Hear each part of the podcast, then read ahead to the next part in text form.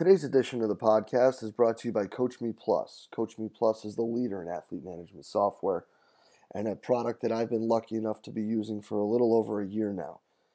Only rivaled by the impeccable customer service that Kevin and his staff provides, Coach Me Plus's ability to constantly be amoeba like in their ability to mold and, and matriculate what you're trying to get across and bring together is, is absolutely fantastic.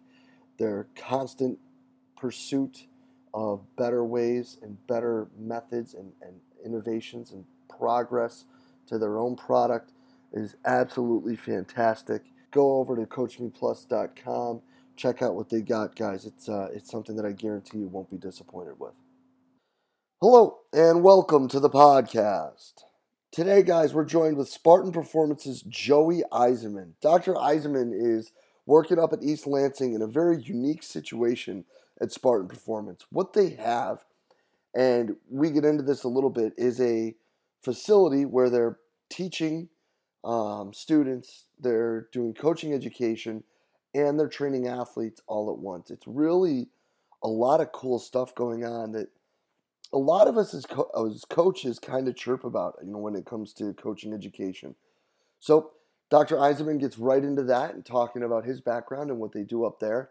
Then he gets into some ways he sees that we can better connect the analytics or sports science realms with strength and conditioning, along with how he sees building better relationships on campus can be done and building better teams with the entire staff that you work with. Um, he's got some really awesome things that they're doing up there. That I'm really excited to see where this goes because I think that this is a unique situation with a lot of awesome stuff. I think the talk was absolutely fantastic. I hope you enjoyed it as much as I did. Let's get right to it. Great. Doc, thanks for joining us today. Thank you for having me on the show. Appreciate yeah. So let's just give people a little rundown of, of you and, and what's going on up there in Michigan and, and go from there. Sure. So uh, I'm the director of MSU Spartan Performance and a faculty me- uh, member in the College of Osteopathic Medicine. Uh, MSU Spartan Performance is quite unique in that we do sit in an academic unit um, and we provide sport performance services to young athletes uh, in our community in the mid Michigan area. And actually, now we're branching out throughout the state of Michigan.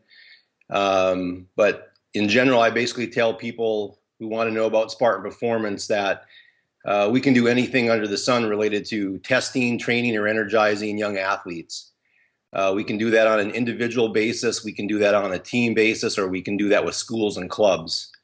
Uh, so we have a 4,000 square foot facility uh, that acts as our in house training center and research laboratory, if you will uh, where young athletes come in and again they can do just testing. They may do a vo2 max test. They may come in for resting metabolic rate and uh, nutrition analysis and counseling um, uh, come in for training speed training plyometrics agility so on and so forth or come in for a standalone nutrition appointment and or a sports psychology consult uh, most of the athletes who come into the training center they opt into our holistic training package that we call speed and athletic enhancement that incorporates testing training sports nutrition and sports psychology.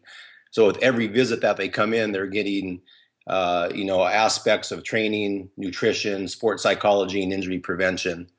Um, in addition to that we have contracts with 18 schools and clubs mostly in the mid Michigan area, but we do have a few uh, throughout the state of Michigan where we do remote training, coach education, and then manage them through an athlete management system um, as well. Uh, so that's roughly 2,500 athletes and coaches that we have to take care of on a daily basis. Um, and the way that we do that is through a fairly robust intern program. Uh, so we start uh, these young people in a course um, that the staff teaches teaches them our methodology. Uh, they have to pass a written and a practical examination to first work in the clinic where they're highly supervised. Uh, those who want to stay on with us, we start introducing them to team training. Um, and then once they become what we call a level three intern, uh, they are assigned to a team, a school, or a club. So, for example, this afternoon at 2:30 or 3 o'clock, we're going to have our army of interns go out to these 18 schools and clubs and basically serve as the head sport performance specialist at this high school or club or with a youth uh, sports team. So it's a great uh, hands-on learning experience for them. Um, in addition to that, we have some sports science and some data uh, uh analytics interns as well that that work primarily with me um, and doing research, sports science, uh, handling some data, and um, some of those aspects. So, out of one facility, you guys have training programs, coaching development slash curriculum, and researching the latest methods that are being utilized by coaches out there. Correct. That's not too shabby. yeah, it keeps me busy and my staff. And, you know, actually, we have a fairly small staff. Uh, besides myself being the director, I have one other full time person. Uh, and then I have two people who are three quarter time. And then, other than that, it's basically interns. Um, so, again, it's something that we pride ourselves in in terms of the educational model that we're having for what I like to term uh, the next generation of integrated sports performance specialists because as you're well aware uh, these integrated sports performance teams are being formed. Strength and conditioning coaches are being asked to perform other duties depending on the size of the school that they're at.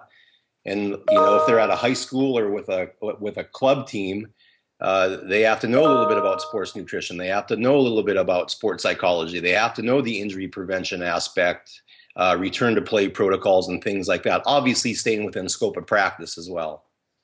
Yeah, no, but that's um, that's really an awesome situation because obviously one of the things that people like to chirp about is that there isn't a great coaching education model in this country. And lo and behold, there's a place where you actually have a coaching education model and one that's also doing some pretty interesting and new research as well. Let's talk about what you guys are working on right now up there in East Lansing. Yeah, so again, our research agenda kind of runs the gamut. We're interested in all aspects of integrated sports performance from uh, training methodology uh, to testing and monitoring, uh, sports nutrition, and sports psychology. Um, so you and I were talking a little bit before the show started here about a paper that I'm working on right now, and not even though it's not you know uh, original research per se, uh, I think it affects research a lot, and that's this idea that I like to call translational sports science. So in medicine, uh, this is where it started: translational science, translational research, transla- translational medicine uh, is just bench to bedside and the NSCA has been talking about bridging the gap for decades now. And it's really taking science and applying it. Um, so we have some great research going on in laboratories, uh, whether it be animal models, uh, looking at single muscle fiber, uh, muscle mechanics and dynamics, to invasive studies with humans as well. Uh, but how much of that is actually getting to the playing field? Um, and so we need to bridge the gap with that aspect as well. And I think a large part of that also deals with knowledge transfer. So you and I know, and the listeners know that when a strength and conditioning coach or a sport scientist speaks to the end user, and in most cases that end user is the coach and or the athlete, that we have this huge gap in understanding these scientific concepts and principles that we're trying to apply to training and conditioning.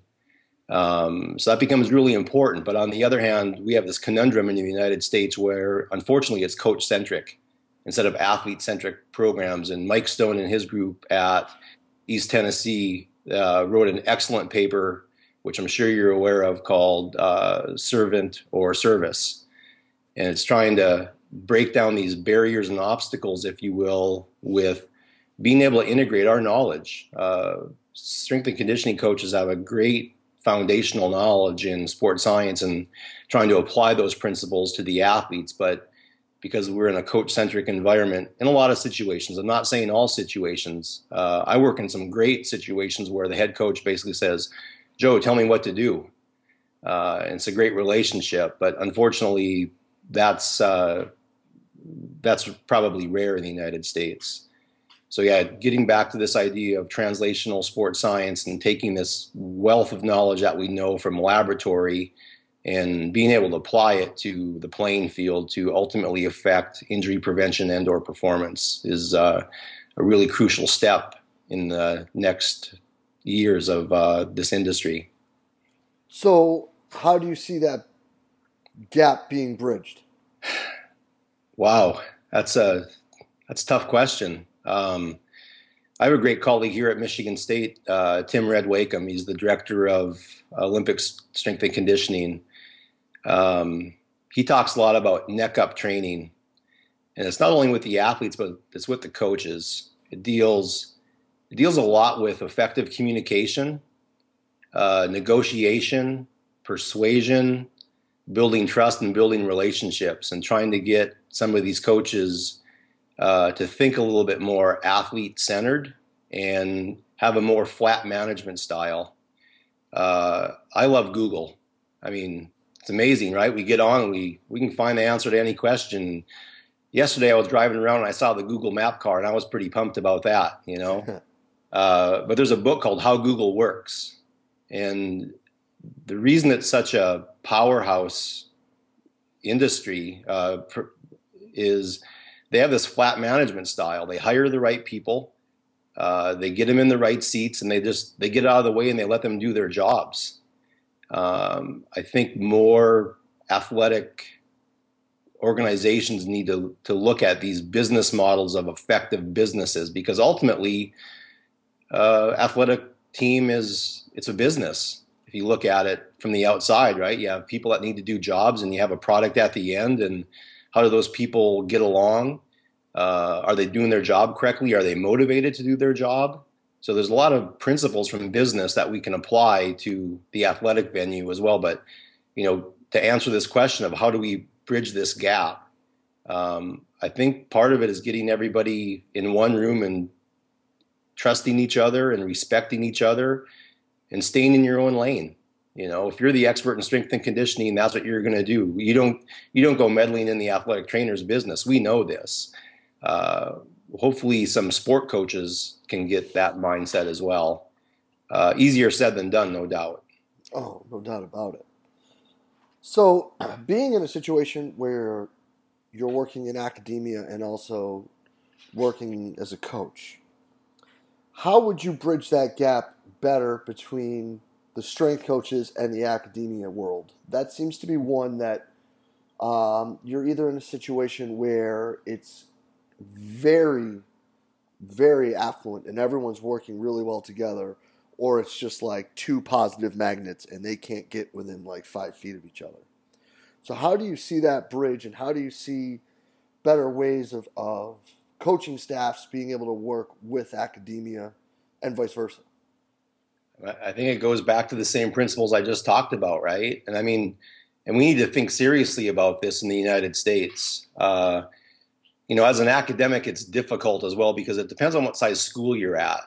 If you're at one of these major universities and you go to the kinesiology department, all those people are chasing NIH grant money. Uh, that's part of their job. Uh, you know, I was telling you before the show started, I I made the conscious decision to follow my passion and do what I wanted to do. So I kind of switched gears um, and entered back into my passion, and that's sports performance. Uh, but most of my colleagues here at Michigan State University who are in kinesiology, you know, they have to chase NIH grant dollars. So to be able to go over and work with athletics is going to be a little bit difficult.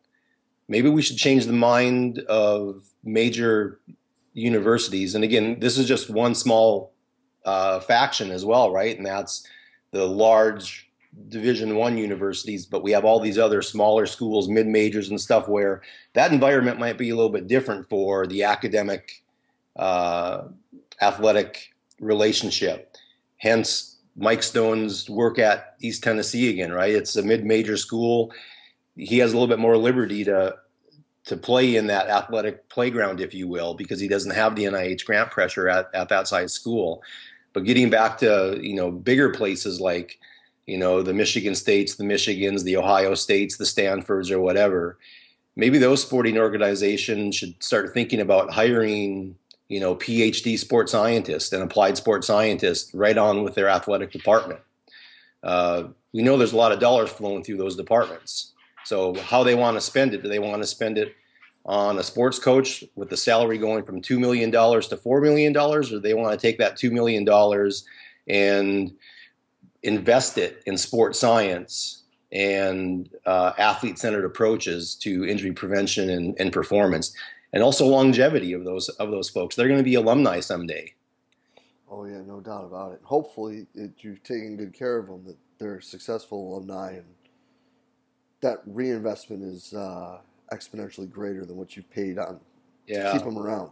Yeah. So, so Jay, I think I have one more point on this, and uh, you know, I've kind of talking to some of the folks at NSCA about this.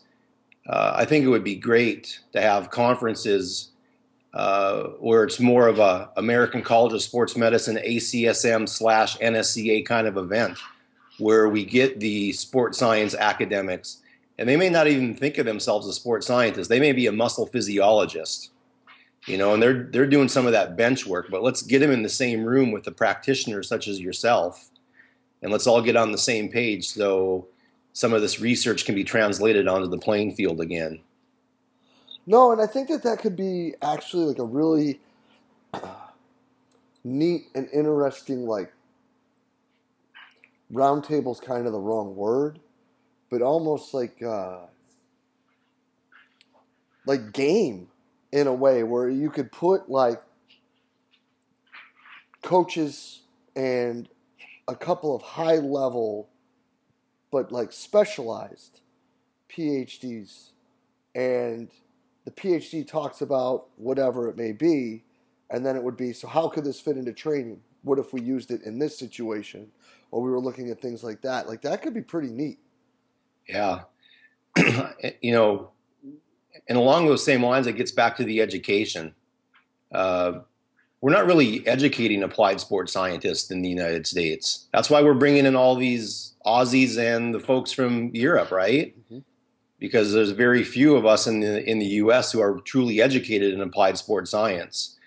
You know, the the, the truth of the matter is, and, and and and no disrespect, a lot of strength and conditioning coaches are just being relabeled as applied sports scientists. Oh, no doubt about it. You know, they're they're they they they have a GPS unit. You know this. They have a GPS unit now. They're the sports scientist. And again, that's the other thing. And Matt Rhea who's the head of sports science at IMG, he wrote a nice little blog about sports science is more than GPS, and it's been around for a long time. You know. Yeah, Bob Alejo wrote a similar post on that where it was like, sports science doesn't mean you do athlete tracking or readiness monitoring. It it means you're writing papers and like researching. Yeah. And, like, and uh, I think on the last episode, uh, you know, Patrick Ward was on, and he was talking about the data analytics and stuff like that. It's, I mean, you have an active laboratory. You know, I mean, I'm I'm jealous of guys like you, right? You've got tons of subjects running around every day, and you're collecting numbers on them. And it may never be published, but still, how to make sense of those numbers as well. You know, that's the other thing is we talk about sports science and we got to track this and whatever and measure this, but if you're just measuring for the sake of measuring, it's going for naught. I mean, we need to make sense of those numbers as well. And right now, it's it's kind of the wild, wild west a little bit with some of those numbers because we're not really sure what they mean. And everybody talks about you know sophisticated models like machine learning and you know things of that nature, but uh, we don't have a really good grasp on it right now in terms of the variance that's occurring in a certain athlete and you know how many standard deviations does it have to float up or down and all those are going to be individually based as well um, you know, it's the, the, they're individuals. They're not group means. Oh yeah, and that's a whole other a whole other ball of wax right there when we start talking about what the N of one is versus the team and, and what we're looking at when we're actually looking at these tracking points and, and so on and so forth. Yeah, I mean, it, it, it, it relates to this concept of personalized medicine. You know, that, that, that comes from genetics, but it can be, it can be applied beyond genetics because, you know, as strength and conditioning coaches or sports scientists, we're really, we really are, for the most part, interested in the N of one. Uh, but collectively, we have to look at the group as well to see, you know, is what we're doing effective for the team as well. But on a day to day basis, we're really interested in ends of ones. No doubt. So, Doc, this is some pretty heavy stuff. And this is some, some pretty deep thinking. And you're picking up quite a bit here on social media, especially in the Twitter sphere. So let's talk about some, some ways people can keep track of you and, and the latest coming out of your lab up there in East Lansing. Yeah, I'm I'm actually a newbie to Twitter. I'm probably maybe 48 hours old on Twitter right now. It's uh, it's an interesting it's an interesting playground, definitely. Uh, it, it's kind of analogous to golf for a professor. You know, those professors who golf, they don't last very long, and I think some of the professors who are on Twitter too much, they may not last either. But you know, there's some good stuff there to be able to share uh, with some other expert uh, academic sports scientists, but also with the practitioners. And again, this is, it's a nice playground where science can meet practice as well. Uh, so yeah, I've uh, started some activity on Twitter uh, at Joe underscore Eisenmann. Uh, we we also post a lot directly from our Spartan Performance Twitter uh, at MSU Spartan Perf, and we keep a pretty active Facebook page with MSU Spartan Performance as well. Um, so those are different ways that you know we can follow activity related to myself academically as an applied sports scientist, and then also to our organization. Yes, and the website for the organization. Uh, the website is spartanperformance.msu.edu. Um, and maybe one thing I want to add as well, uh, kind of related to the research, but a new product that we have that I think that can influence uh, a lot of strength and conditioning coaches who may be at smaller schools uh, we just turned all of our sports nutrition handouts because nobody reads anymore. We turn those into videos. Yeah. So we have a video series for sports nutrition. Each video lasts roughly two to four minutes. Um, so it's a great way for coaches, sports coaches, or strength and conditioning coaches to hold up an iPad and just go through a series of sports nutrition videos ranging from nutrition 101 to performance plates, hydration, supplements, so on and so forth. No, and that's huge, and that's one question that coaches always have. Uh, you know, is how they can communicate better with their athletes with how they eat, and that's uh, I'm so glad you hit upon that because looking through that the other day, I was like, "Ooh, this is pretty cool! Like this was a really good idea." So I would highly recommend if that's something that you guys have been thinking about putting in front of your kids, you know, talking to them about it. It's a real quick, easy way um, to to really get a huge point across. But yeah, Doc, I really appreciate you being on with us today, man. And we're uh, this is absolutely killer. We will get this up real quick. People are gonna love it, man. Thank you so much. Thanks for your time, Jay. Appreciate it. Yeah, man. We'll be in touch soon. Okay, great. And a huge thanks again to Spartan Performances, Dr. Joey Eisenmann, for taking the time out to talk with us today. Guys, again, like a lot of cool stuff, and the whole idea of how he looks at it um, with his background being, you know, more academic and, and looking at at the, the grant type stuff is, is connecting it more and looking at more of a, a medical thought process, but not handling it in a medical way, I think is really fascinating. Plus, again, you know, the, the whole setup that they have, I think is absolutely awesome. And the future's bright for us as coaches if we can find more and more places that are building things like this. You know, there's obviously the Stones in Tennessee and there's obviously what's going on in Springfield, and to have another location is super. And I think that, you know, what Joey and them are doing up there is awesome. So kudos, guys. Keep up the great work. And if you guys did enjoy this talk, guys, please share it to the social media outlet of your choice Facebook, Twitter, Instagram, whatever it may be. Just trying to get great information out to great coaches. You know, and uh, again, thank you, Dr. Eisenmann, and thank you to Spartan Performance for what you guys are doing. And thank you guys for listening and being a part of Central Virginia Sport Performance. We'll be back next week with another awesome guest. We will see you then.